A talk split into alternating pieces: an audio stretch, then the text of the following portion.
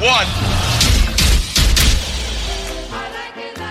When I'm working out, I love to listen to your podcast. Whenever you say something, other people react to it. Taking my breath away, Aaron. Verne Lundquist joins me, Hall of Famer. Jim Calhoun, NASCAR icon Dale Earnhardt Jr. Kirk Herbstreit is on the phone.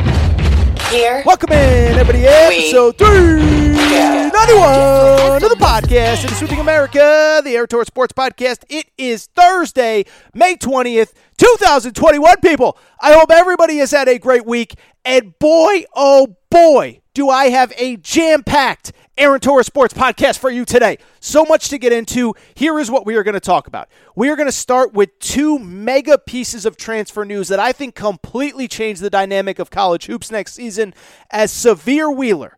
Point guard, played at Georgia, has committed to Kentucky. He appears to be the final piece at Kentucky. And I am just telling you right now, Criticize John Calipari you want, but at least on paper today, this roster is vastly improved. We'll talk Sahvir Wheeler. Also, Remy Martin two time All Pac 10 performer at Arizona State. He announces he's going to Kansas. And just like that, our boy Bill Self is back. We thought he was dead. Lifetime contract. Remy Martin, all of a sudden, the guy has never been living better. From there, we will transition. I will talk a little bit about this bizarre Louisville story. I don't know how much meat there is on the bone, but man, oh man, is it just weird. And then, at least with my portion of the show, I will wrap by, as promised, talking the winners of transfer portal season in college basketball. Remember, uh, most teams have their players reporting back to campus here over these next couple weeks.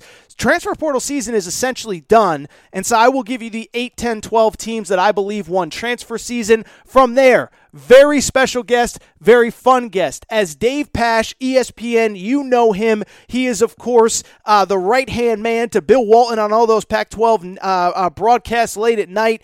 If you remember, Dave Pasch, so Dave Pasch is joining us. But if you remember, Dave Pasch actually joined this show end of last college basketball season, right before the pandemic hit. It was so crazy. I, I talked to him at USC, did a face to face interview. Next thing you know, the world shuts down. Dave Pasch joins me. We talk a little bit of college hoops, obviously some Bill Walton. We talk about the Pac 12 success in the NCAA tournament this past season, but we also talk a little bit of NBA.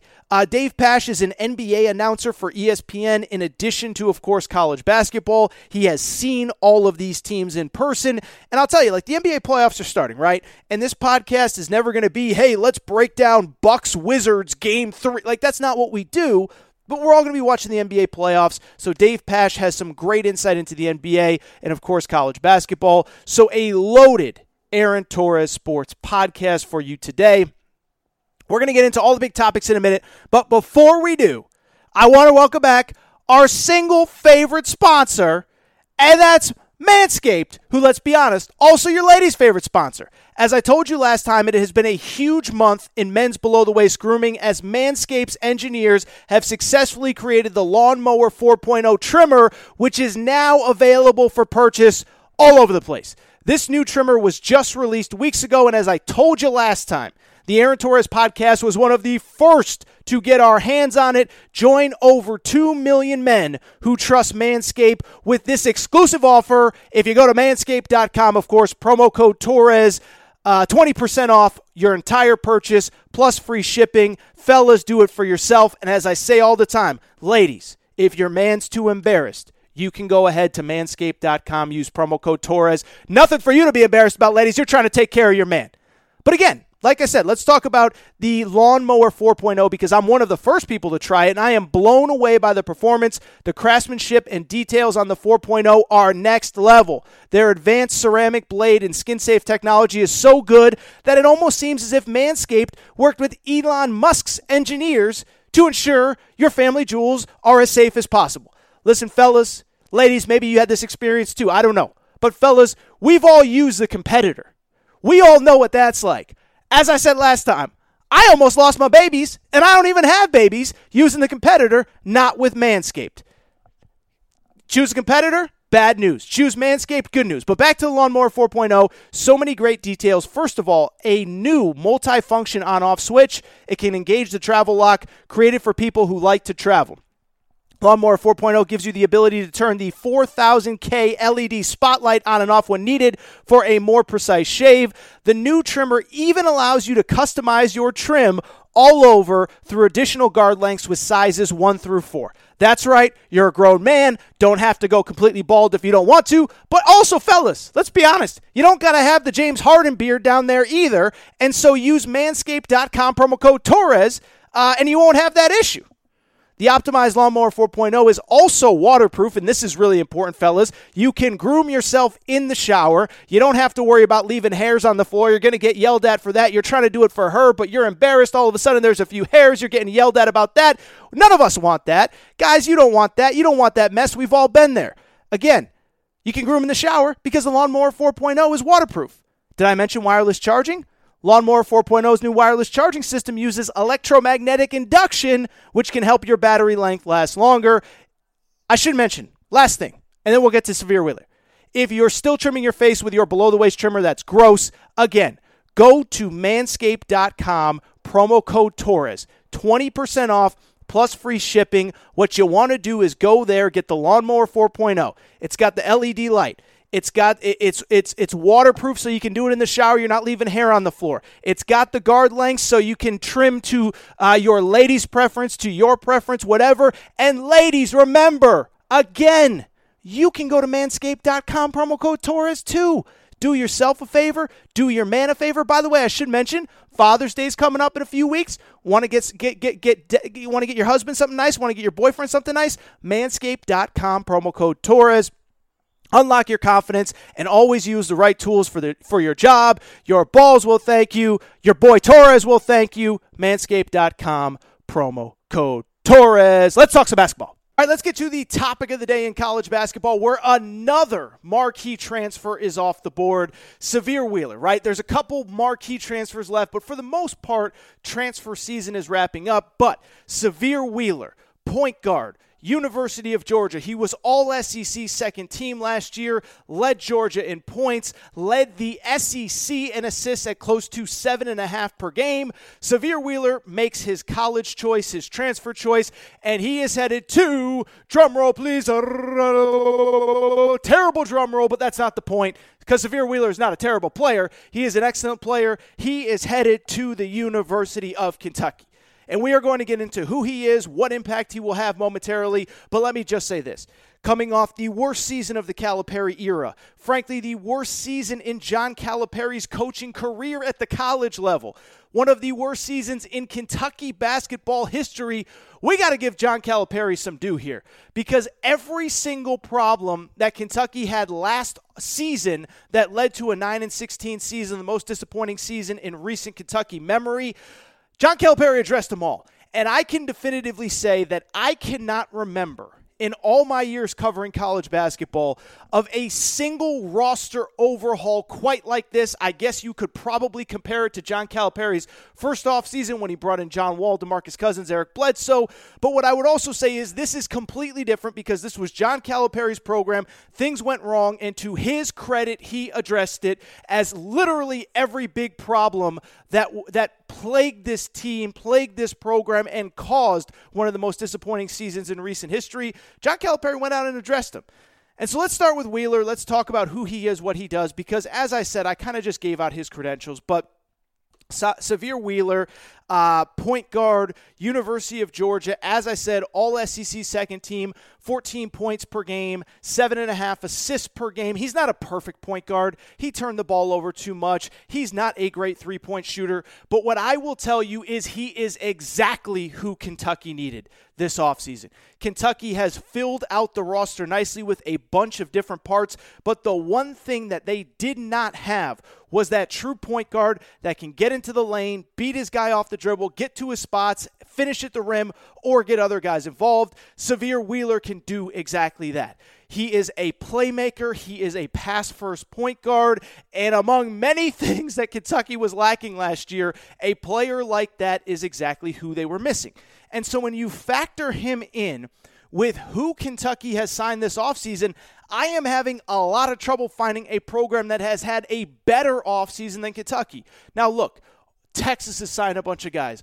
Arkansas has signed a bunch of guys. Uh, Alabama has done work. Ten- Tennessee has done work. Auburn has done work. LSU on and on and on and on and on. Indiana, my boy Mike Woodson. But in terms of a program that needed an overhaul, needed a shot in the arm, Sahvir Wheeler is now the fourth marquee transfer that Kentucky has signed uh, really over the last year. Third in this offseason, Kellan Grady, a multiple time all A10 player at guard, shot over 37% from three point land in three of his four seasons. He is committed. CJ Frederick, one of the elite three point shooters in all of college basketball, is committed.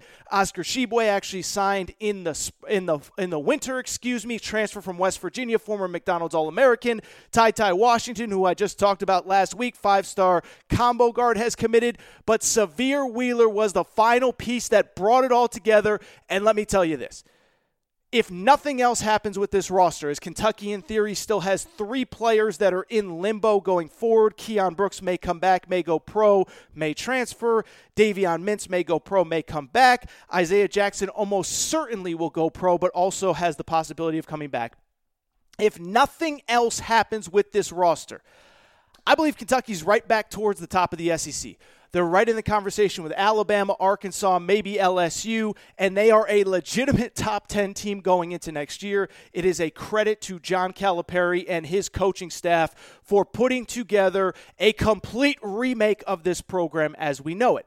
And what is most impressive to me is not just that Kentucky is going to be really good next year, is not just that they will once again have a chance to compete at the highest levels of college basketball. It is what I have talked about on this show and on this, you know, over the course of the entire offseason offseason. It is that major problems happen at the University of Kentucky.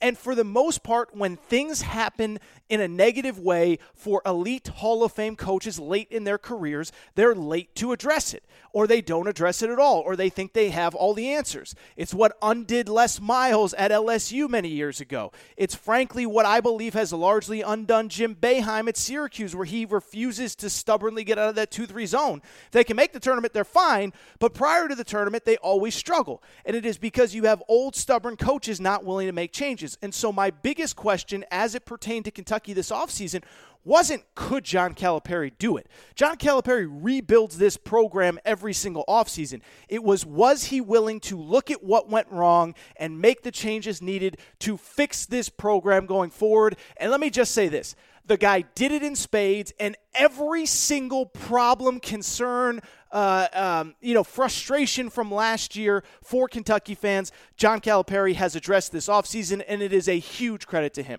First of all, I just talked about it a minute ago the playmaking point guard. We're going to talk about the three-point shooting in a minute, but the bottom line is if you do not have three point if you do not have a guard that can beat people off the dribble, that can get into the lane, that can get others involved, it doesn't matter how good your three-point shooting is, you're not going to be very effective. John Calipari goes out and addresses that with Sahvir Wheeler. That to me was the final piece, but it was also the biggest piece. It, it, you know, it, in terms of importance, I believe it was number one, even if Sahvir Wheeler is frankly probably the final piece of the puzzle for next year's Kentucky team. The second big issue that John Calipari has addressed this offseason is the three point shooting. I just talked about it. While the stats wouldn't back it up, you could argue that Kentucky was legitimately one of the worst three point shooting teams in all of college basketball last year, certainly at the Power Six level. Again, statistically, they weren't the worst, but if you watch the games, they were really bad.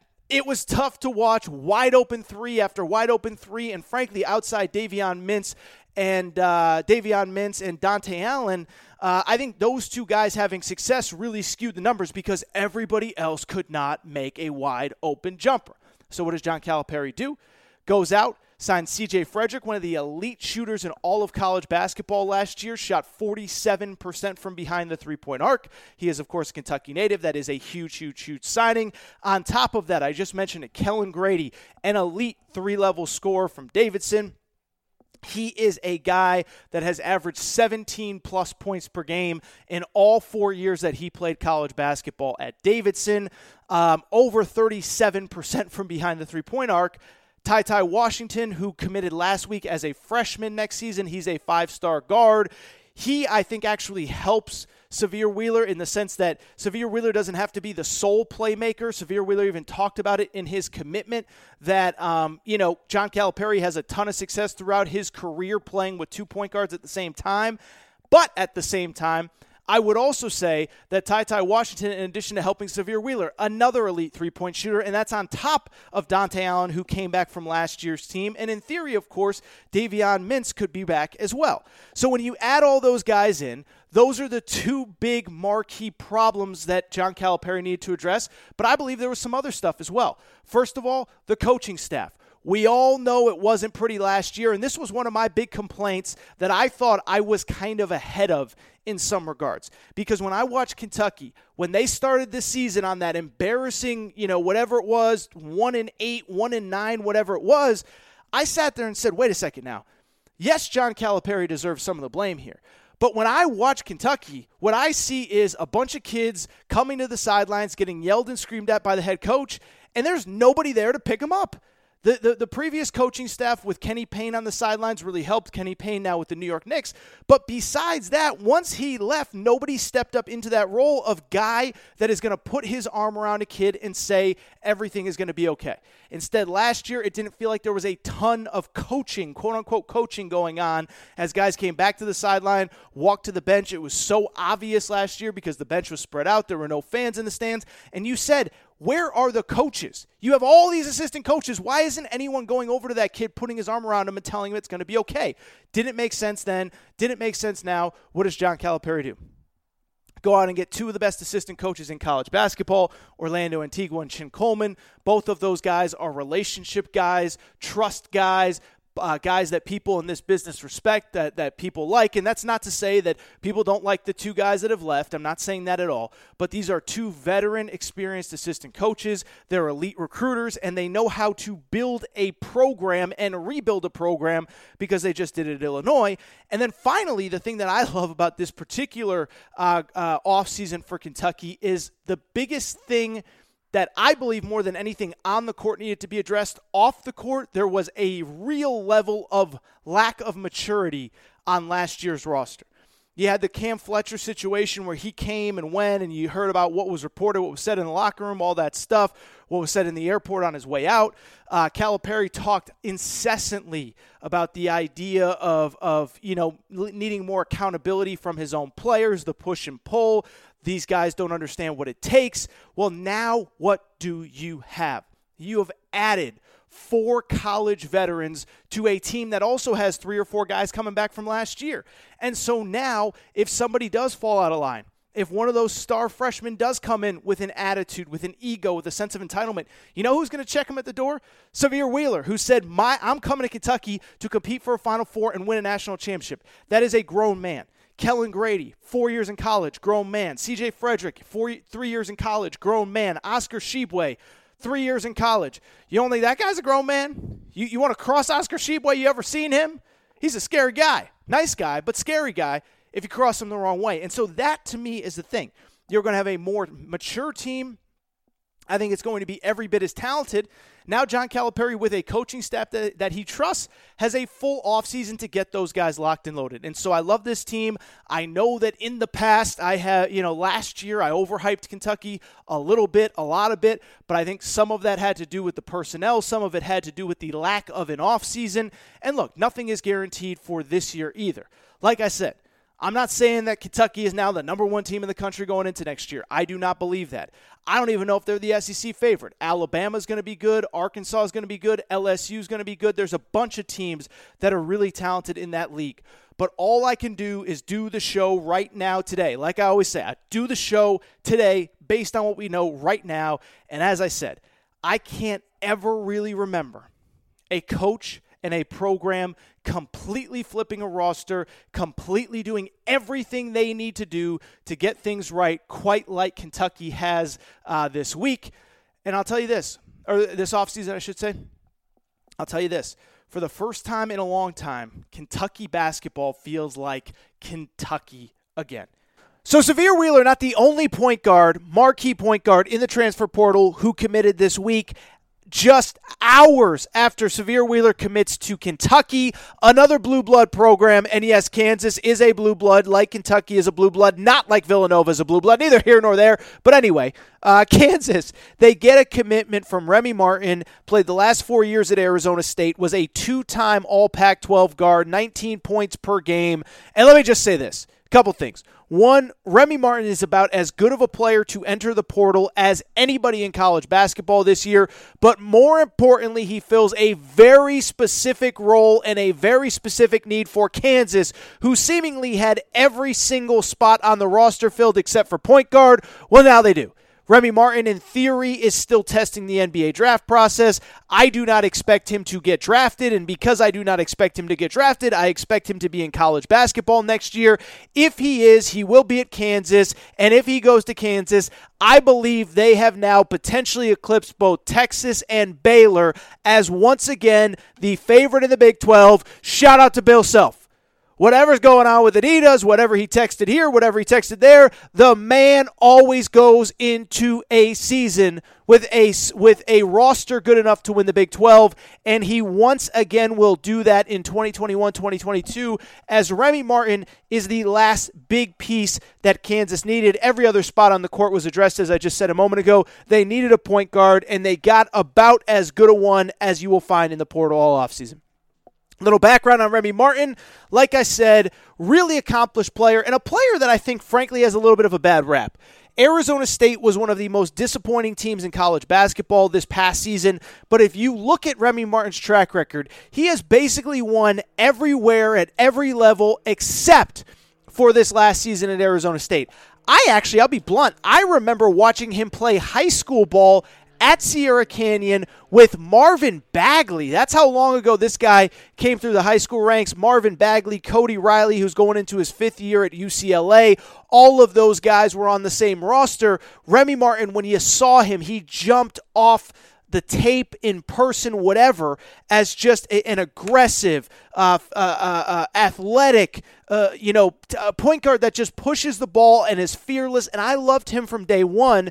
And even though Arizona State was disappointing last year, I think it had more to do with some freshmen maybe on the roster. Specifically, Josh Christopher came in with the wrong intentions. Maybe he's a little bit focused too much on the NBA. Meanwhile, Remy Martin's trying to make his fourth straight NCAA tournament. Arizona State would have made it last year. And so there was clearly chemistry issues in the locker room. Bobby Hurley talked about it after the season. Uh, the assistant coaches talked about it after the season. It is not a big secret. I don't blame Remy Martin. Like I said, the guy has won at every level, everywhere he's gone. And now, like I said, he is headed to Kansas, where he is the final piece of what I believe will be a really good team. For people who do not know Kansas's roster, let me break it down a little bit like I just did with Kentucky's a moment ago. Um, and, and what you need to know is they're basically set at every other position on the roster. They do currently have two guys testing the NBA draft waters Ochai Agbaji, who was their second leading scorer a season ago. Um, or their leading scorer a season ago, excuse me. He's a big kind of combo guard, six four, six five, something like that. Um, Jalen Wilson, big six eight, six nine wing, really talented player. Those two are testing the draft waters like Remy Martin, not projected to get picked very high. Both should come back. And if they both come back, you're talking about a roster that now is basically complete. David McCormick down low, who played well down the stretch, uh, Jalen Wilson on the wing, Ochai Agbaji and Remy Martin in the backcourt.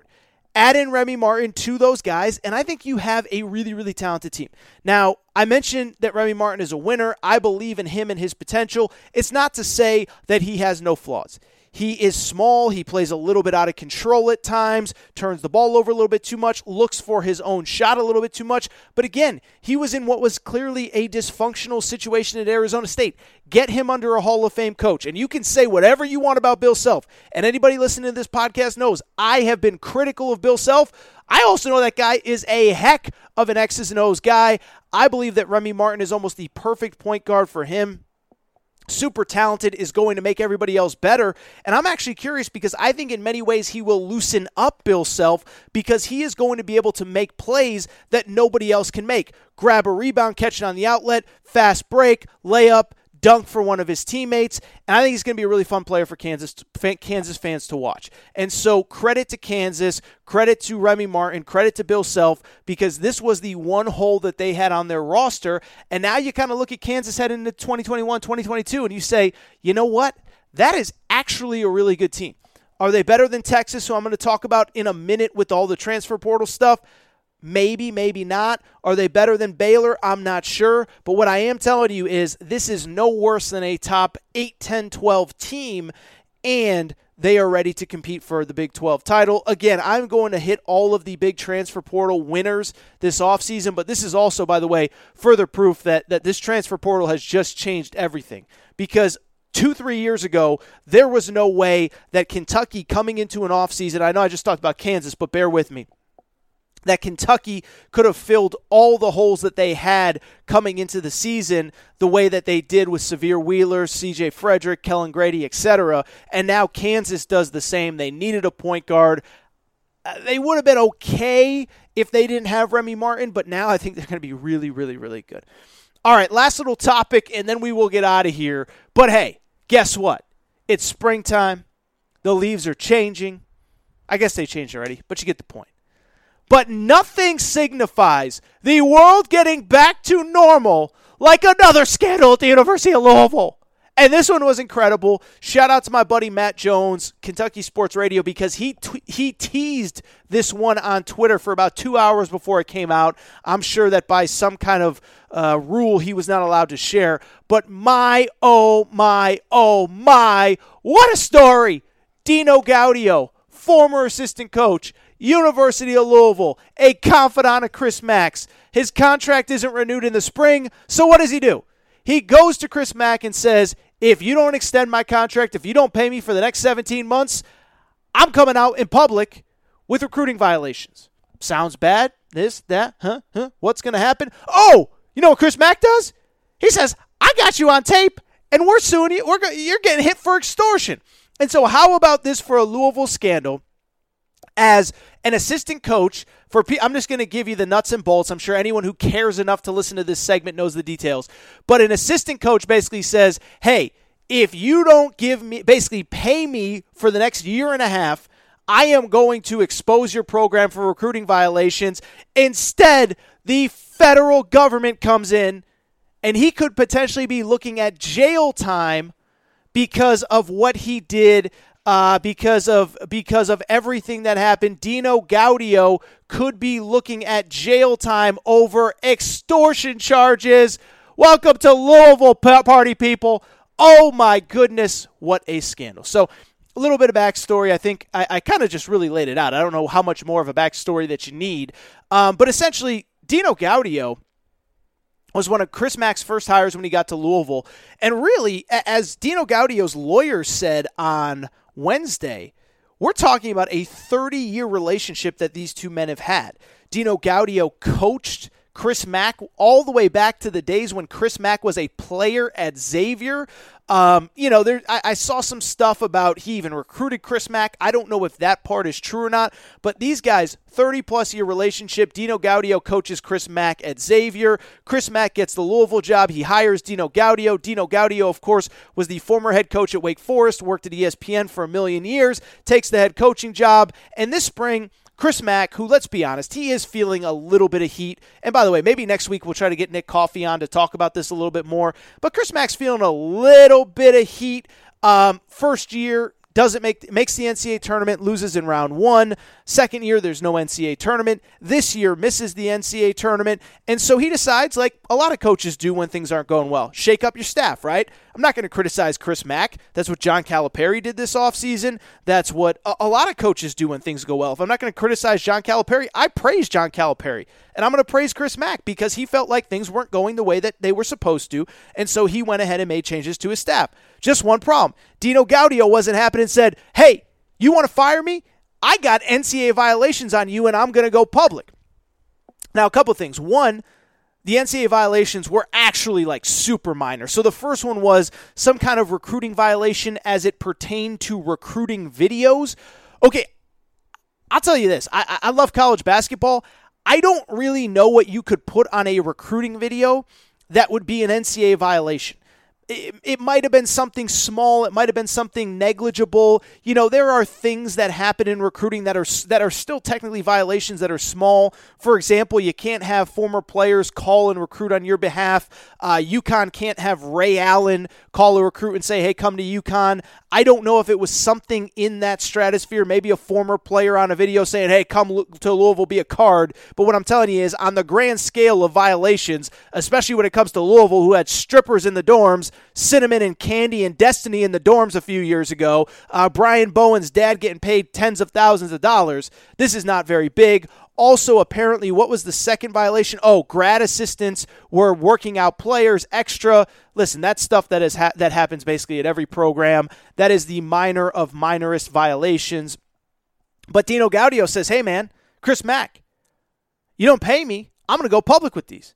Chris Mack, just one problem. We're tape recording this bad boy, and now Dino Gaudio is in big time trouble. So, in terms of like what's next and what happens, a couple things. First of all, I'll say this it's bad for two reasons. One, because it is just another black eye for Louisville. And you guys know, I wrote a book about Kentucky. I generally defend Calipari, although he was indefensible in some cases this season.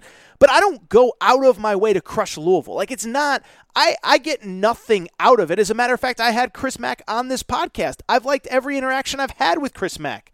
I like the guy. But, like, when you're Louisville, you, you can't have play, you know, coaches trying to extort other coaches. That's not good. And so you talk about just a dumb, dumb, dumb deal. You know, this is it for Louisville. It's like you just can't stay out of the headlines. There are programs like this in college sports that just can't stay out of their own way, just can't stop doing dumb things.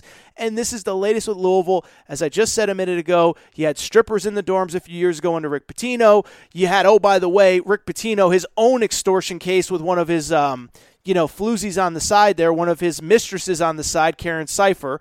And then on top of that, you, of course, had the Brian Bowen situation. So it's just another bad black eye for Louisville. And what's ironic about this is if you actually look at the alleged violations, ironically, it's actually pretty good because if this was all Dino Gaudio had on Chris Mack, it means that Chris Mack is actually playing by the rules. But again, it stinks because Chris Mack is trying to get himself out of the mess that Rick Pitino created. They're still waiting for NCAA punishment for the Brian Bowen deal, and he just doesn't need that stress.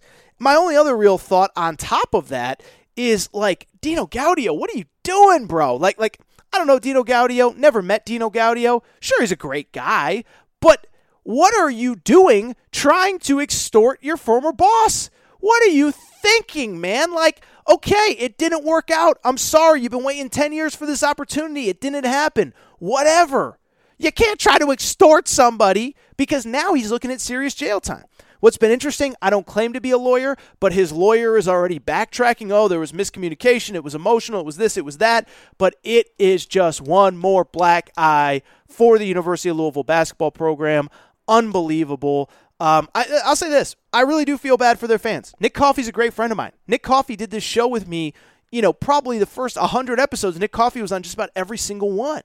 Nick's a great friend. The Louisville fan base is an incredible fan base. They deserve better than all of this nonsense, whether it is all the basketball stuff, Bobby Petrino, Tom Jurich, whatever. Things are finally starting to go in the right direction. Oh, by the way, then last year with Scott Satterfield, Scott Satterfield is, is interviewing for other jobs and then makes it a big stink about, oh, yeah, I'm coming back, I'm coming home, when he's coming off like a 3 and 7 season. So, this is my thought on Louisville.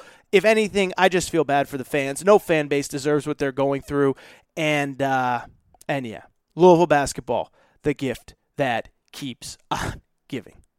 All right, so let's wrap with something that I've promised, frankly, for not just throughout this episode, but but but Monday's episode as well, and that is the winners of transfer portal season in college basketball. And it's it's it is interesting, right?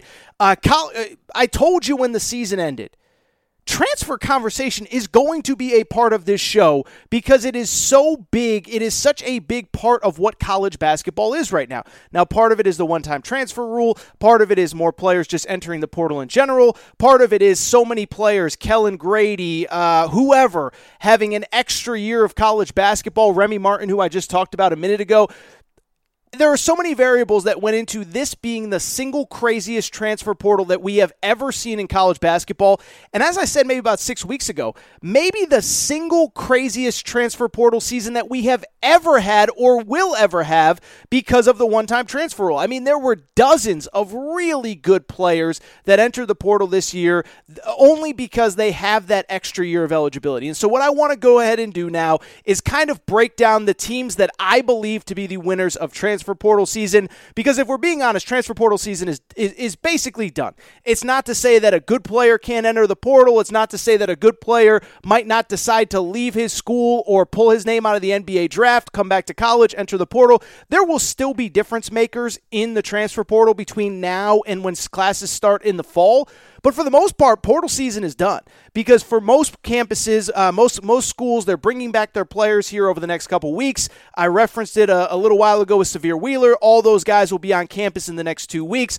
Ironically, I saw Walker Kessler actually moved in at Auburn on Wednesday afternoon. And so I bring it up. Portal season is basically done. And what I want to do is go ahead and give you the eight, nine, ten teams that I believe are the biggest winners of portal season. I'll try to be quick. And before I get into it, a couple kind of ground rules for this kind of winners uh, portion of the of the portal season. First of all, I'm not going to do losers because at the end of the day, everybody was kind of a winner, even if they were a loser, right? Like like Georgia lost everybody, but they also kind of brought in a few good players. Now, the way that I look at picking winners is a couple things. First of all, it, I, to, to, to make things simple, you have to bring in at least two players that I believe are impact players to be considered for this list, okay? So UCLA, they bring in Myles Johnson. He was a starter on Rutgers NCAA tournament team, but they only brought in one transfer because they only really needed one guy. Michigan only brought in one guy. Tennessee only brought in Justin Powell. And so it's not to say that they're not winners, but to try to keep this thing as brief as I can, and I'm already going long and I haven't even started yet, uh, to keep this thing brief, I, I wanted to limit it to teams that brought in two or more impact transfers this offseason. What I would also say, I didn't pick losers for the reasons that I mentioned below, uh, mentioned a minute ago. Is just that, like, look, even the losers were kind of winners because even as bad as Georgia's going to be next year, they still got a couple guys on the opposite spectrum that are going to help them next year. And so that was kind of the only other caveat. One, you had to bring in at least one impactful player via the portal. This uh, at least two players excuse me via the portal. And the second thing is to be considered a winner I have to believe that at the very least you have more incoming talent via the portal than outgoing because everybody lost guys during the transfer portal, but there's no doubt that a place like Kentucky that lost a bunch of backups, guys that frankly weren't going to play next year, they won even though they lost players, as opposed to a team like Arizona State that may have brought in a bunch of players, but they lose Remy Martin, they lose uh, Marcus Bagley, basically their two best players from last season. So enough small talk. Let's get into the winners of transfer portal season. The first one, it's obvious. I already talked about it. I'm not going to spend a ton of time on it, but it's the University of Kentucky. And John Calipari had a lot of problems last season, 9 and 16. It was a total disaster, and he basically, at least on paper, addressed all of them. Sahvir Wheeler is that starting point guard, that guy that can get to the lane, the guy that can create for others. He is going to slot in, I believe, as the day one starting point guard. Ty Ty Washington will play alongside him. They needed better three point shooting. Well, how about one of the best three point shooters in college basketball last year, CJ Fredrick, 47%. Iowa, he is coming to Kentucky. Kellan Grady has averaged 17 points per game or more in each of the last four seasons. He too is coming to Kentucky. Down low, they got bullied last year. They weren't tough enough. How about Oscar Tshiebwe, who led West Virginia in points and rebounds on the way to what should have been an NCAA tournament in 2019-2020? So Kentucky to me is is the clear winner one, they got four really good players, and two, they're four players that this program absolutely needed in spots that they absolutely needed. So credit to John Calipari. He's dealt with, uh, uh, and for the record, and I'm going to say this about everybody. This all doesn't guarantee everything. And I know we have a lot of Indiana, Arkansas, North Carolina fans, whoever, that are going to say, yeah, let's see what happens when they when they get on the court. Well, guess what? I'm doing the show today, and all I can base what I'm talking about on is what Kentucky has done over the last six or seven or, or six or seven weeks. Excuse me. They've been awesome. If you include Oscar Tshiebwe from the December signing period, I believe Kentucky is a clear cut winner because they didn't only get good players, but they got, got players that fit what they need, fit what they're doing. Credit to them. Number two, Chris Beard, and Texas Tech. And by the way, I'm just going to list teams. This isn't an order of like Texas definitively is ahead of Arkansas and Arkansas is definitively ahead of Auburn. I'm just listing teams that stood out to me. So, Texas, four players that will really help them next year. And by the way, credit to Chris Beard. As I said a minute ago, he was one of the early adapters to the transfer portal stuff. I think there's something to be said for a guy like Chris Beard a guy like Eric Musselman, a guy like Nate Oats, guys that didn't come up in the college basketball structure of you come to school and you stay for four years and that's what we're gonna. No, like Chris Beard's like, yo, if I got you for one year and you ball out, go pro. Eric Musselman says the same. Nate Oats says the same. And so Chris Beard has always been an embracer of the portal. And I thought Texas just crushed the portal this year. Four impact players. First of all, Timmy Allen, a wing from Utah, 17 points per game. He was all Pac 12 first team. He will probably be Texas's best player next season. Two big guys, Dylan Disu, who I really, really, really like. He was the leading rebounder in the SEC last year at Vanderbilt. He's headed to Texas. Christian Bishop, a player who started on Creighton's Sweet 16 team, he is headed to Texas. And Devin Askew, who I just mentioned a minute ago, uh, played at Kentucky last year, he is headed to Texas. I don't think he is a starter, but I do think there is a role for him. And so credit to Chris Beard. And I'll tell you this just based on those four transfers, I think there's three really good players in Timmy Allen, Christian Bishop, and Dylan Disu. With the players that are coming back, I think you can legitimately argue this will be Chris Beard's most talented team, which is kind of scary because in two of the last three NCAA tournaments, Chris Beard has made an Elite Eight and a Final Four, so Texas is another winner. Third one, University of Arkansas. Look, you guys know the deal with Arkansas. Eric Musselman uh, basically built Nevada through the transfer portal. And he, again, has the, that NBA background, that free agency background, that idea that you're always looking to develop and, and, and improve the roster. Four players at Arkansas, frankly, they might not even be done yet, but four players at Arkansas, all of them can play. Chris Lykes, he averaged 15 plus points per game each of the last three seasons at the University of Miami. If you can score 15 points a game at Miami, you can play. On top of him, Au'Diese Toney, who averaged 14 at Pitt. So basically, the two best players you got out of the portal 15 points per game at Miami, 14 points per game at Pitt. You can score that kind of point, you know, that kind of input in the ACC, there's no doubt you're going to crush it in the SEC. On top of them, you got a big wing, Stanley Umude. For Arkansas fans, if you don't know, I actually interviewed Stanley Umude. It is on my YouTube page. You can go find it there. Uh, but Stanley Umude is a big wing, switchable, athletic. And then most recently, Jaxson Robinson, a former top 50 recruit who began his career at Texas A&M, he reclassified. I bring this all up to say four really good players at Arkansas, and what impresses me most about them is that they fit the style of play that Arkansas wants to play. In other words, uh, Coach Muss, his system, he wants an NBA style system where everybody can uh, break people down off the dribble, everybody can drive, everybody can attack, everybody can create for others, everybody can score. And I think all four of those guys play into that. You add in Devo Davis, you add in Jaylin Williams, two guys off of last year's Elite Eight team, a couple other returnees, Connor Vanover and JD Notae. There's a reason that people are so excited about Arkansas going into next season. Uh, number four, I will say the Kansas Jayhawks. And shout out Bill Self. I wasn't really sold on the Kansas Jayhawks about 10 days ago. I thought they were good, maybe not great. Never doubt Bill Self. He goes out Remy Martin, arguably the best player in the portal all offseason, two time All Pac 12 first team guard. He played at Arizona State the last four seasons, three year starter, two time All Pac 12, and he is basically the guy that Arizona State needed. Arizona State needed a playmaking point guard. Does Remy Martin have his flaws? Of course he does. Does he? Does he? Uh, too? Does he get a little too shot happy at times? Yes. Does he play a little too fast at times? Yes but he's also going to be playing for a Hall of Fame coach with other good players. I'm excited to see him.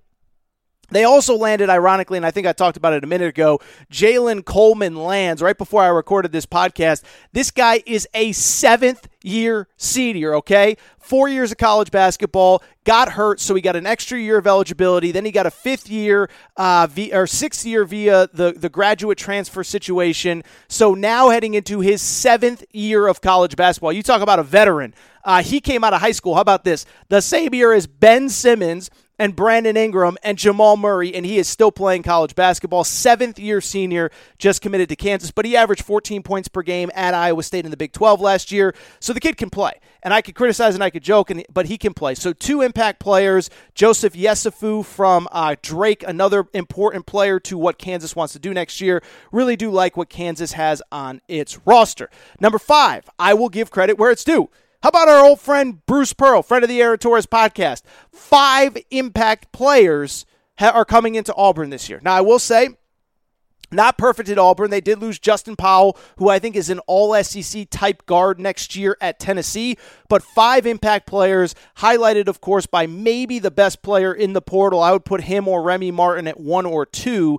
But Walker Kessler, seven foot center, played last season at North Carolina. Didn't get a ton of game time, game reps because North Carolina's front court was so deep. This guy's a former McDonald's All American. He could be All SEC first team next year. Really good player. Auburn signs him after almost signing him coming out of high school. He's from right down the road in Atlanta. KD Johnson, another Atlanta kid from the University of Georgia, committed to Auburn right before I recorded on Thursday. Three other guards Wendell Green, one of the top freshman guards in the country last year at Eastern Kentucky. Desi Sills, a familiar name for a lot of listeners of this podcast. He played at Arkansas on that Elite Eight team last year, was kind of an energy player off the bench. He will also go to Auburn. And Zep Jasper, who averaged 15 points a game at College of Charleston next year. Next team on the list, want to give credit where it's due. Oklahoma State Cowboys. I won't get into a ton here, but here's the bottom line what you need to know about Oklahoma State. They had Cade Cunningham last year. He was awesome. Probably going to be the number one pick in the draft. Besides him, though, they basically returned everyone else off last year's NCAA tournament team. And so, what stands out about Oklahoma State? They didn't need the star player. They didn't need Walker Kessler. They didn't need Remy Martin. They just needed guys to play roles, and they have gotten those guys. Bryce Thompson, former McDonald's All American, three point shooter, played at Kansas last year, headed to Oklahoma State. Tyreek Smith, energy, effort, hustle, big man from Texas Tech. He's now at Oklahoma State. And Woody Newton, great name, by the way. Sounds like a Buzz Lightyear kind of deal. Woody Newton played at Syracuse last year. He's kind of a stretch four. He is committed to Oklahoma State as well. Back to the SEC for next one. How about our boy Will Wade? Say what you want about Will Wade. Will Wade is never going to go into a season undermanned. How he gets those players, I don't know. Between him and, you know, the big guy upstairs, whatever. Not my business. But Will Wade signed two marquee transfers. Adam Miller, uh, starter on Illinois' team this year that was in the top five, basically the second half of the season, a national championship contender into the NCAA tournament. Xavier Pinson, a 13 point per game scorer at Missouri.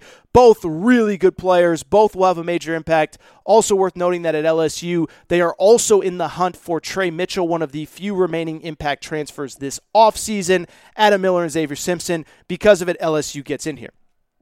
Another team that I really like. Uh, the Virginia Cavaliers. So it's interesting about Virginia, right? And this tells you how crazy the transfer portal stuff has gotten because Virginia is a program that develops the heck out of their players. And so you know the transfer portal has run amok when Virginia, School of Development, National Championship, when they got to dip into the portal because they're now losing the guys off their bench that are supposed to develop into two, three, four year players, those guys are bouncing. So what does Virginia do? They go hit the portal. Uh, Armaan Franklin, really good player from Indiana last year. It's interesting basically when Indiana took a nosedive in the second half of the season, it was when Armaan Franklin went down with injury, averaged 11 points per game, great three point shooter. And then Jayden Gardner from East Carolina, a banger down low. Really like him. Moving on, and I'm going to try to make these next ones quick. The Florida Gators. Listen.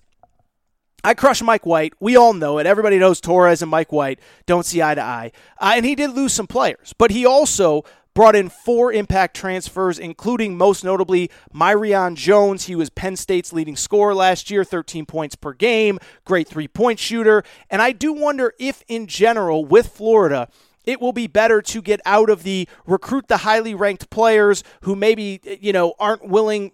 I don't know how to say it delicately, but come in with a little bit of an attitude, but come in with a little bit of entitlement. Go get those transfers that want to be on that SEC stage. Um, so, Florida, four transfers CJ Felder, Phlandrous Fleming, great name. Uh, Jones and Brandon McKissic, a wing from Missouri, Kansas City. Shout out to Mike White. Speaking of shout outs, how about my boy Mike Woodson? Mike Woodson, I think you can legitimately claim had the maybe the best portal season of any coach. And let me explain why. I don't think the Hall is as good as Texas or Arkansas or Kentucky, but what separates Mike Woodson, he had to actually go in the portal and re recruit a bunch of players from Archie Miller's last roster when he got to campus. So Mike Woodson goes into the portal. He signs, he gets four players that were Indiana players out of the portal and four guys that I think are going to play next year. Khristian Lander, a guard, Um, I'm blanking on the other kid, Parker Stewart, who was one of the best three point shooters in college basketball two years ago, and then Race Thompson, Jordan Geronimo. So he goes and gets four players of his own out of the portal, then gets one of the best guards in the portal, Xavier Johnson from Pitt. Um, Michael Durr, a big man from South Florida, and Miller Kopp, a stretch four, stretch three from Northwestern. And I give Mike Woodson credit, man. I talked about it on last episode. I won't beat, you know, bang the, what do they say? Uh, beat a dead horse. I was going to say something else. I'm not even going to say because it's inappropriate. But um, I'm not going to beat a dead horse here. I will say it again. But credit Mike Woodson. I did not think this guy was going to know how to come to college basketball, immediately handle the portal, immediately handle players coming, going, all that stuff. He has done a good job, so credit to him. Uh, last couple ones Mississippi State, three impact players Garrison Brooks, DJ Jeffrey, Shakeel Moore. I actually think Mississippi State's flirting with an NCAA tournament bid next year. Maryland, they only needed two guys because basically most of their roster should be back. Fats Russell from Rhode Island, who I think is actually going to be really good for them. Qudus Wahab, who was maybe one of the most bizarre transfer portal entries. He was basically Georgetown's best player as they made the NCAA tournament last year. And so, uh, so yeah, so they're going to uh, Maryland. And then my final winner is actually Alabama. Now, Alabama actually returns a lot of production off last year's team. And I could be mistaken on this, but I believe that they're essentially one of only a handful of teams, Michigan and UCLA, the other ones, that didn't have a single scholarship player enter the transfer portal. So Alabama with two fresh or two transfer commits, Nimari Burnett former McDonald's All American, played at Texas Tech. He's a guard. He is going to fit in perfectly to what Alabama does. Noah Gurley, kind of a stretch three, stretch four, averaged 15 points and five rebounds per game at Furman last year. Also shot 34%. Guess what? 6'8 can shoot threes.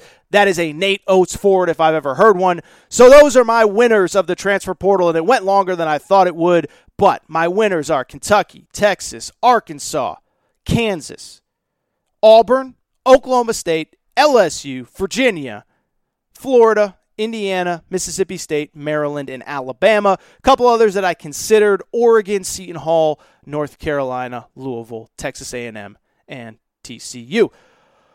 Oh, I think that's it for the transfer portal talk. Let's get to Dave Pasch. But actually, before we get to Dave Pasch, I do want to welcome back one of our newest sponsors, a sponsor that I am quickly falling in love with, and that is Prize Picks and PrizePicks.com. The NBA playoffs have started, and there isn't a better way to enjoy watching your favorite former college hoop stars than by playing daily fantasy with our friends at Prize Picks. Prize Picks is the simplest form of real money daily fantasy sports and simply pits you against the numbers. Whether you're a fantasy sports nut or a casual basketball fan looking to add some excitement to the games, Prize Picks is the perfect game for you. You simply select two to five players on any given night and predict if they are going to go over or under their projection and a bunch of stats points, rebounds, assists, whatever. So, uh, and, and this is who I am picking today. So, so it's it's really simple. I go on the app. I did it on Wednesday afternoon as we get ready for the two play-in games in the Western Conference. It's Spurs versus Memphis Grizzlies, Lakers versus Warriors. Go on the Prize Picks app, over unders. This is who I like. This is who I picked for Wednesday, and I guarantee I'm going to win because I, I, you know, I'm like LeVar Ball, never lost, never lost. Okay. Uh, by the way, my last last week I told you Trae Young was going to go over that hit with ease. Here are my two picks for Wednesday's games. You will know by the time you listen to this if they hit or not. First one, Keldon Johnson over 12 and a half points against the Memphis Grizzlies. Keldon Johnson is a baller. Uh, Keldon Johnson is a guy that is, gets up for big games. He is so much better as a pro than I thought he would be. I have been so impressed. He plays for the San Antonio Spurs. Over 12 and a half points is my play. Also, Kevon Looney, he plays for the Golden State Warriors. They're playing the Los Angeles Lakers in the play in game. Over under seven rebounds. I have him over. He is the only front court player. He's going to have to go against Andre Drummond and Anthony Davis and all that. So, my two prize picks, picks for Wednesday, uh, May 19th here Keldon Johnson over 12 and a half, Kevon Looney over seven rebounds. This is why prize picks is great, by the way. Go on the app, pick them. Prize Picks gives you a gives you a chance to win 10 times your money for getting 4 of 5 predictions correct. So this is a great part, right? You hit your picks, you win. But if you choose as up to 5 picks, if you get 4 of them right, you win 10 times your money. And here is the catch. They have a special promo for the NBA playoffs where check this out. A guaranteed jackpot of $10,000 daily. All you have to do is this you go sign up. They give you five picks. If you get all five picks right, if you go five for five, you win $10,000 but it's only for your first time deposit. You get they give you 5. You got to pick all 5 over under whatever it is. You get all 5 right, they give you 10k. It doesn't get better than that. It doesn't get better than that. A first time deposit is again how you enter. So if you're confused if you don't know, Go to prizepicks.com or the prizepicks app. Use the promo code Torres. On top of the 10K you have a chance to win, on top of the 10 times payout for four to five predictions, if you use the promo code Torres, you get a 100% bonus on up to a $100 deposit on your first deposit. So basically, you put in $100, they give you $100 if you use the promo code Torres. Don't forget that's Prize Picks app or prizepicks.com. Use the promo code Torres hundred dollar or hundred percent bonus on up to hundred dollars with your first deposit. Speaking of first deposit, automatically entered for that 10k daily flex play. Prize picks, prizepicks.com, promo code Torres. Great, great app, by the way. Just telling you, it's a great app. I love it. I've been having a ton of fun with it. Speaking of fun, let's get to today's guest, Dave Pasch. As I mentioned, ESPN. We know him as basically the voice of Pac 12 basketball along with Bill Walton. And if you remember, I had him on the show late in the last college basketball season. We talked a lot of Bill Walton then. This is what we talk about today. We talk about uh, little college hoops, actually, Pac 12. Was he surprised by the success that they had?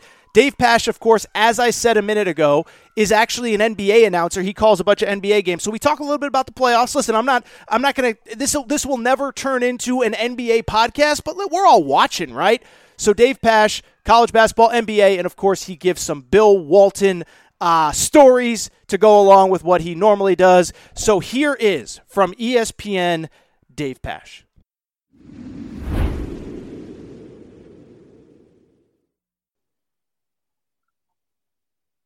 All right, joining me via Zoom, uh, old friend of the Aaron Torres podcast, uh, one of the last interviews that I did before the world just went crazy. Dave Pasch, we were hanging out at USC. Onyeka Okongwu, uh, Isaiah Mobley, Andy Enfield, and then two weeks later, uh, things changed. But Dave Pasch, obviously ESPN, uh, college basketball, NBA, college football. What's going on, my man? Good to talk to you, man. That's that's crazy. It feels like so long ago, and I forgot that that was literally like weeks, maybe even days before everything shut down. So I remember it well. I will tell you. So I I think it was the final week of the Pac-12 regular season, 2019-2020, um, and then I went to the Pac-12 tournament. And I interviewed your very famous broadcast partner, uh, Mr. Bill Walton, on Tuesday before the Pac 12 tournament Never even crossed my mind to ask him a question about it. And then, uh, you know, Wednesday night, no fans, Thursday. So it, it, happened really quick, is the point that I'm trying to make. But uh, how's everything? First of all, how is everything? Obviously, you've been through, you know, you've had an incredible year. So you were in the NBA bubble. You did college football, you did college basketball. Now you're gearing up for the NBA playoffs. I mean, just how different has your world been, but how much, how close are you to getting back to normal? Man, I, it's hard to say. I feel like we're close to getting back to normal because we're still, you know, we're going to be doing some NBA playoff games from home in the okay. first round. I feel like, you know, even in the fall, there's still some unknown. Like they haven't sure. told us that, you know, how things are going to work. So I feel like we're getting closer because I have been traveling more. But, you know, you go back to the bubble and how strange that was, then doing college football games from my house sure. for a good part of the season doing NFL games from our stadium while, you know, because the Cardinals are on the road. So we're doing a game from our stadium, from our booth, while the 49ers, who were displaced, were playing a real game behind wow. us. That was weird. And then, you know, doing the games with Bill all year where, where he's home and I'm home. And then, you know, Pac 12 tournament was the first time I'd seen him in a year. So it's, I think I've probably gone crazy trying to think of ways to really describe it. I mean, maybe one day there's a book that needs to be written by one of us or all of us about kind of the experiences because uh, in a few years we'll probably forget about this and and maybe we won't, but at some point we will, right? And we'll want to look back and have it documented what what the sports world was like during a pandemic. So let me ask you obviously, as you just referenced, most of what you've done has been virtual over the last year and change.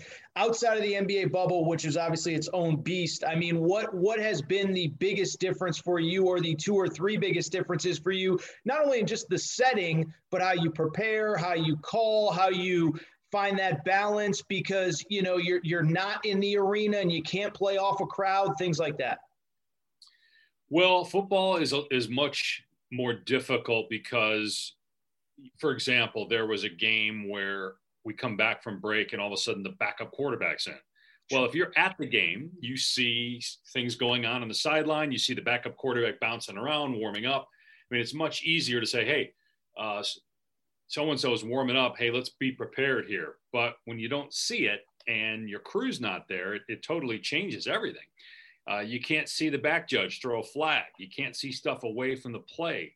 So football, it's it's really like broadcasting with uh, uh, an arm behind your back. Basketball, because there aren't as many people, there isn't as much going on. It's a little bit easier. I'm not gonna say it's easy, but it's easier than football. Uh, I miss being in the arenas. When we were in arenas this year, you know, we weren't on the floor, so we were, you know, several rows back in glass encased booths. Uh, I get it. Everything's for safety. I understand it. Safety for us, safety for the players, the fans, everybody. I, I get that. Uh, I just, I, I don't think I'll ever complain again about, man, it's taken a while to, to, to get through this traffic from the stadium or, uh, man, there's just, you know, there's too many people here. It's really hot in here. Or, or man, I don't want to take this flight and go, you know, take a red eye to go do this event. I mean, I'm, anything I may have complained about in the past, you know, first world problems or all of it, but I, am not complaining ever again. I'm I'm grateful to have a job. I'm grateful to be doing games. I'm grateful that sporting events are going on, and that hopefully, hopefully, we are past this. 100%. I think we've all kind of came to that realization here over the last uh, year and change. So I, I, did, you know, I don't talk a ton of NBA on this show, but I want to have you on with the NBA. But uh, as mentioned, I think my audience mostly knows you for Pac 12 basketball, for your relationship with Bill Walton, all that stuff. I, I was just curious before we talk a little NBA, what was your reaction to the Pac-12's uh, NCAA tournament run? I mean, you you know these teams, frankly, probably better than anyone in the media. Um, and you know, me living in the footprint, I probably know a little bit more than most. And I know that some of these programs have been on the brink but haven't been able to break through. But for, for the year like they had with, you know, off the top of my head, what was it? Three Elite Eight teams, four Sweet 16 teams. I mean, un- unbelievable. And obviously, you know, uh, I know nobody was uh, more excited than your partner, uh, Bill Walton, who was probably like a pig in slop over those two or three weeks uh, during that NCAA tournament. Well, to your point that you made at the start, you know, nine years of doing these games, you know, I think we are probably closer than most because, you know, we're talking to the coaches constantly. You build relationships with the coaches. You're around the players, and obviously this year we weren't around them, but we still were doing Zooms, you know, before every game. You're following everything so closely. You get to know the assistant coaches, the SIDs, the trainers. I mean, you're just you're around these programs so often, so much more because it's your conference. Those are the games you're doing. You know, occasionally we do a game in another league, but for the most part, it's Pac 12. So, needless to say, I was thrilled for the league and for a lot of coaches and players that I admire greatly for who they are as people and what they've done with their careers. So, it was thrilling. It was fun to, to kind of root for the Pac 12. Um, you know, it was especially UCLA for Bill, just knowing what that meant to him. I mean, as someone who, you know, I've had to listen to him complain a lot about UCLA. you know, going back to the things he said about Ben Howland, uh, I mean, it, he wasn't, let's just say, he, he didn't give glowing reviews of Steve Alford very often. And he was pretty high on Mick, you know, from the get go. So to see, and I think Mick, did a really good job of embracing him and Kareem and a lot of the former players that meant a lot to the program. You know, going the extra mile to make those guys feel like they're more of a part of the program, which, you know, I, I don't think was done as well previously. And I'm not saying that's the coach's fault. I think there are other forces at work there, but it just seems like this year was different in, in last year too, in terms of uh, the involvement of the uh, the alums, the great alums who made that place what it is. So it was especially neat to see, you know, Bill experience that. Obviously, the way that it ended, I think Jim Gray put out a video because Jim was in the room with Bill That's right. when the half shot went in, and I, Bill handled it well. I mean, I, I, I wouldn't have handled it as well uh, because I know, you know, you just don't know how, you know, when you're going to get there again. I mean, he was used to it, right? But now because UCLA, it's been few and far between that many opportunities to win a championship. So it's still cool, and I, st- I still think they can build on that because obviously they, you know, they weren't a high seed, they weren't supposed to get there. So it just it just shows um, that it's it's that UCLA basketball is back, and that Pac-12 basketball for the most part is back. Yeah, hundred percent. I, you know, I had Andy Enfield on the show probably about two weeks ago. One thing that we talked about, and, and I don't know if you, you know, feel, you know, you feel the need to speak to this, but like Andy really felt like last season, the one that that you and I were doing this show in person at, at Galen Center. Um, you know, they had a lottery pick last year in Onyeka Okongwu in addition to Evan Mobley this year. Um, you know, Colorado was just as good. Oregon was maybe better. Um, you know, I'm trying to remember off the top of my head. But his, his point was he felt like even last year th- this conference was on the way up and they never got a chance to prove it. And so he really felt like, hey, it's been a two, three, four year process. We're proud to be part of it. And he really feels like his program, UCLA, as you said, are, are going to keep building on it. Oregon's always going to be good. Arizona, new coaching staff, all that kind of stuff. Yeah, I'm glad you brought up Andy Enfield because you know when he took the job, a lot of people were like, "Okay, well, boy, he you know he went to the Sweet 16 at a small school, uh, you know, but this isn't you know a, a big name." Not realizing, you know, he's got he's been coaching for a while. He was with Leonard Hamilton for a long time. He was in the NBA as a shooting coach.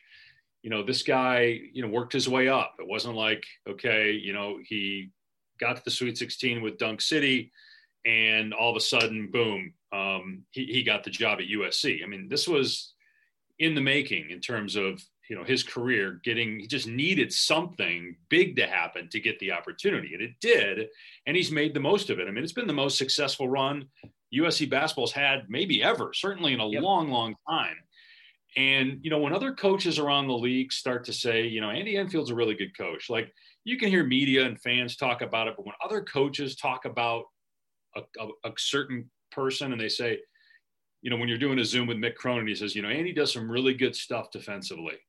You know it's like boom you know the the the alarms start to go off. Like okay mick cronin who's a great defensive coach is talking about andy enfield being a great defensive coach. And this was during the season. And then obviously you watch what they're doing with the mobley brothers and how hard they play and then what they did in the tournament I, i've never felt that andy enfield has has gotten the respect that he should get and and maybe now he will based on on what we saw from his team this year Hundred percent. You know, I brought this up with him, and you know, I bragged for him, so he didn't have to. But you know, two NCAA tournaments in whatever it was, sixteen and seventeen, I think.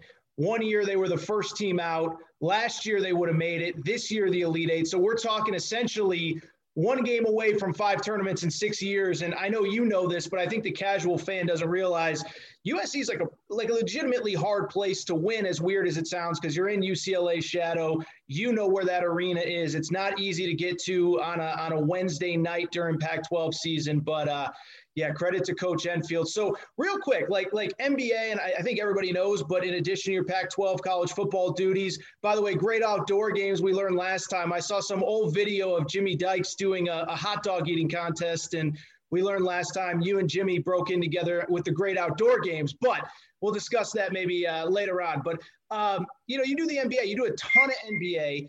And again, I, I'm not somebody, frankly, just with the college hoop stuff. I don't have time to watch a ton of NBA during the regular season. But I'll also say, as a fan of basketball, like I'm actually kind of excited about these playoffs. And and for people who are listening, we're recording here right before the Warriors Lakers playing game, so there's still some t- stuff to be decided. But when I look at the Knicks in the playoffs, when I look at the Hawks with Trae Young, um, you know, the Nets just being fascinating. I think this is like a genuinely interesting NBA playoffs. And from your perspective, I mean, as both a fan of basketball, but maybe for our audience that that doesn't pay as much attention to the NBA up until this point, What do you feel like, uh, you know, are some interesting narratives or conversations going in these playoffs? Well, I think in terms of how competitive each series should be, I, I feel like it's been a while where, and maybe the play in tournament has something to do with it, where you you can't look at a series and say, oh, that's going to be over in four, uh, or that's going to be over in five. I, I think you know, especially in the West, if let's say the Lakers and the Warriors are the seven and eight seeds, um, Utah and Phoenix have the top two records in the league, and that's your reward. You, you can't tell me that those aren't going to be competitive long series. And then, you know, Denver, Portland, Clippers, Dallas. Uh, in the East, Knicks, Hawks, uh, even, you know, Brooklyn, Boston. Um, if it's Washington that's playing Philadelphia, uh, you can't tell me that Bradley Beal and Russell Westbrook can't win a couple games and make that a series. So, uh, and maybe I felt this way before going to the playoffs, and and, and just you, you, always realize at the end of it, well, yeah, that was a mismatch. I don't feel like there are mismatches going into this one. Um, I know the bubble was an unprecedented environment, but you still felt like going in it was going to be the Lakers or Clippers. This one, I have no idea. Brooklyn to me is, is the favorite only because of what you see on paper. Um, I mean, those guys barely played together. Harden, Irving, and Durant. They they barely for if people haven't been watching the NBA, you would think you look at their record like, oh yeah, what a great year for those three guys. Well, I think Harden played like 35 games for the Nets. Durant played about 30, and Irving played somewhere in the 50s. So, and together they only played about 10. So I, but they're so talented. So I, I think you this could be a year where it gets really wild and crazy. Um, how many teams do you think can win it? Because that that's the one thing that stands out to me, and and I don't claim to be any sort of expert, but uh, it does feel like this is a year where you know two three years ago it felt like okay the Warriors with Durant maybe there's one or two teams that can really compete with them, but me just looking at it on paper, the Lakers are a little bit banged up. They're not 100%. You referenced the Nets, the Clippers. Everybody, you know, I think kind of saw the last week of the season. They're kind of resting guys and losing games they should and all that stuff. So, I mean, how many teams do you legitimately think can win it? Well, in the East, Brooklyn, Philly, and Milwaukee to me are three teams that certainly could win it.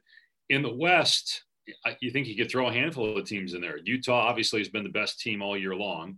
Phoenix, why not? I mean, the Suns have been counted out all year, even when they got off to a good start. They maintained it. Even though a lot of those guys don't have playoff experience, you have Chris Paul, you have a budding star in Devin Booker. Why not? Uh, I still think you have to say the Lakers. Just if LeBron's healthy and AD's healthy, that's a team that can run the table. The Clippers uh, had a really good year, and no one has shot the ball in the history of the league the way they're shooting the ball right now, hmm. uh, in terms of their their made three point percentage. Utah makes the most threes, but the Clippers uh, led the league in, in three point percentage, and you've got two elite defenders. So I I think the Clippers are a team. You know, Denver without Jamal Murray Portland probably doesn't have enough. I, you know, could could they could there be upsets and maybe they get to the conference finals? Yes. I guess I probably got to throw Miami in there only because they got that to the finals last year. So, and and they're back intact. So you know maybe that's another team. I I guess my point is it's wide open and there are at least a handful to to seven teams that could win the whole thing. Do you think, um, you know, there used to be this narrative that you know you got to go through the battles. You know, you got to, you know, you got to take your lumps as a team. But you know, the teams change over so quick now that I mean, I, I do you feel like that is still true? I mean, the Lakers were basically thrown together on the fly last year. They won it. Um, you know, the Nets this year, I think, are still the favorites in Vegas. Do you, do you like buy that as a narrative that say a you know, even the Clippers, like, right, they, they, they took the L last year, you know, had a whole off season to think about it. Do you think that matters, or is it just, you know, a team like the Nets is so talented that it really doesn't matter that they can flip a switch, uh, even, you know, despite the fact they basically didn't play together all year? Yeah, I think to your point, the Lakers proved that last year that you can put a team together if you have guys that have high basketball IQ and are willing to share the ball, you can win. And that's, you know, you have the guy with maybe the greatest basketball IQ we've ever seen in LeBron James. So you have LeBron, now you put AD, you know, they immediately went to being a title contender. Uh, the, the Nets have, you know, those guys are smart basketball players who they do want to win. So you got Durant, Harden, and Kyrie. As long as you know the the ego stuff isn't an issue, why can't they just figure it out as they go? You know, I think the Clippers, I don't know what happened in the bubble. Paul George just didn't look like Paul George last year, but he's had a great year. And again, you're talking about smart guys, high basketball IQ. So you put them together. Yeah, they haven't played a lot together, but you figure it out. Uh, and they all know what playoff basketball is like. Uh, the Suns, you know, you got Chris Paul. Yes, you have guys like Devin Booker and DeAndre and Mikal Bridges who haven't tasted what it's like to play in the postseason, but you got Chris Paul. so, uh, and, and, they've obviously been, you know, healthy all year, but Utah hasn't been healthy the last couple weeks. Donovan Mitchell comes back again. You kind of have to reassimilate, but I think football it's much harder uh, because you have so many more guys. You know, you build through the draft rather than free agency. I think in the NBA now, you can put a team together like that. And as long as you've got dudes who are smart and who are willing to share the ball, you can win a championship. Two quick questions. We'll get you out of here. First one, you know, you, you just referenced it. I'm kind of curious. I should have asked you off the top. How was the bubble? I mean, you're one of outside of players and coaches, a handful of people that was there. I don't know how many weeks you were there for, but I remember seeing you on TV quite a bit during that stretch. I mean, what was that like? I mean, what are the memories when you think back to that time of your life and your career? Yeah, I mean, I was there probably a total of a couple weeks. I went, you know, in for the regular season and then came back for the playoffs you know, Mike Breen was there. You know, he he left for a week here and there, but you know, he was there for you know months. I mean, a lot of those guys were there, you know, for the duration. Uh, so their experience would be different than mine. But yeah, it was really unusual to be in, you know, because to this to that point we had not been in venues where there weren't fans. Yeah. So for the first time, you're covering NBA playoff games, and like now it looks great on TV. The league did a great job making it look really big on TV, but it was so weird to just take your headset off and it's dead silent, right? Yeah. yeah. We, we did a game where there was a real controversial finish between Milwaukee and Miami in the conference semis. And, you know, if that was a game in Milwaukee lost, if that was a game in Milwaukee, you know, you take your headset off and people be yelling and screaming, the place would be nuts and you'd have people dejected. And there wasn't any of that uh, and you're you know you're in a small arena you get into a, a, car and there's no traffic it takes you five minutes to get back to your hotel and then you're basically in the hotel you're back you're not leaving so yes it was i'll never forget it it just it was so odd um, but it, it was really cool to to be a part of it and be able to, to say that i was a part of it very cool. Last one. I'll let you out of here. Uh, I can't let you out. Actually, we talked a lot about your partner Bill Walton uh, on the last time. I see his book behind you.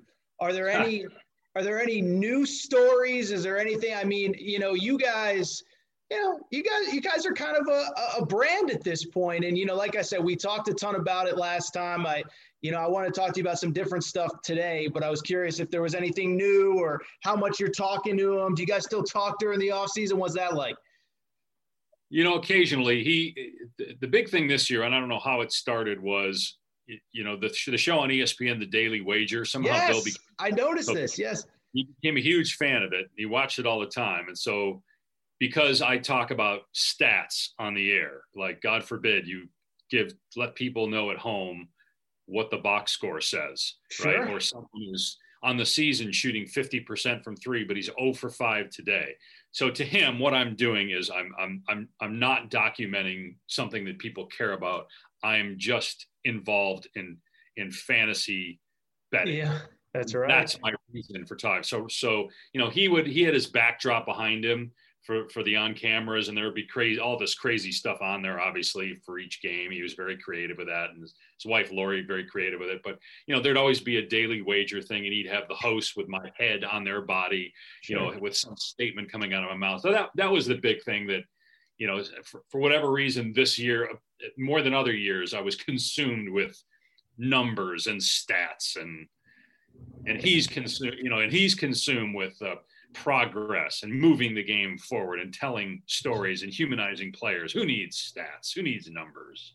See, he gives out stats, just not the stats that anybody wants during a basketball game, like the uh, seven countries that border Mozambique and uh, whatever the whatever else. That was one that he dropped. I think it was actually on Pac-12 Network. But anyway, uh, Dave Pasch, ESPN, dude, I always appreciate you making time, man. Uh, I'm not sure when when your playoff slate starts. If you know where you're starting, if you're starting at home, what series?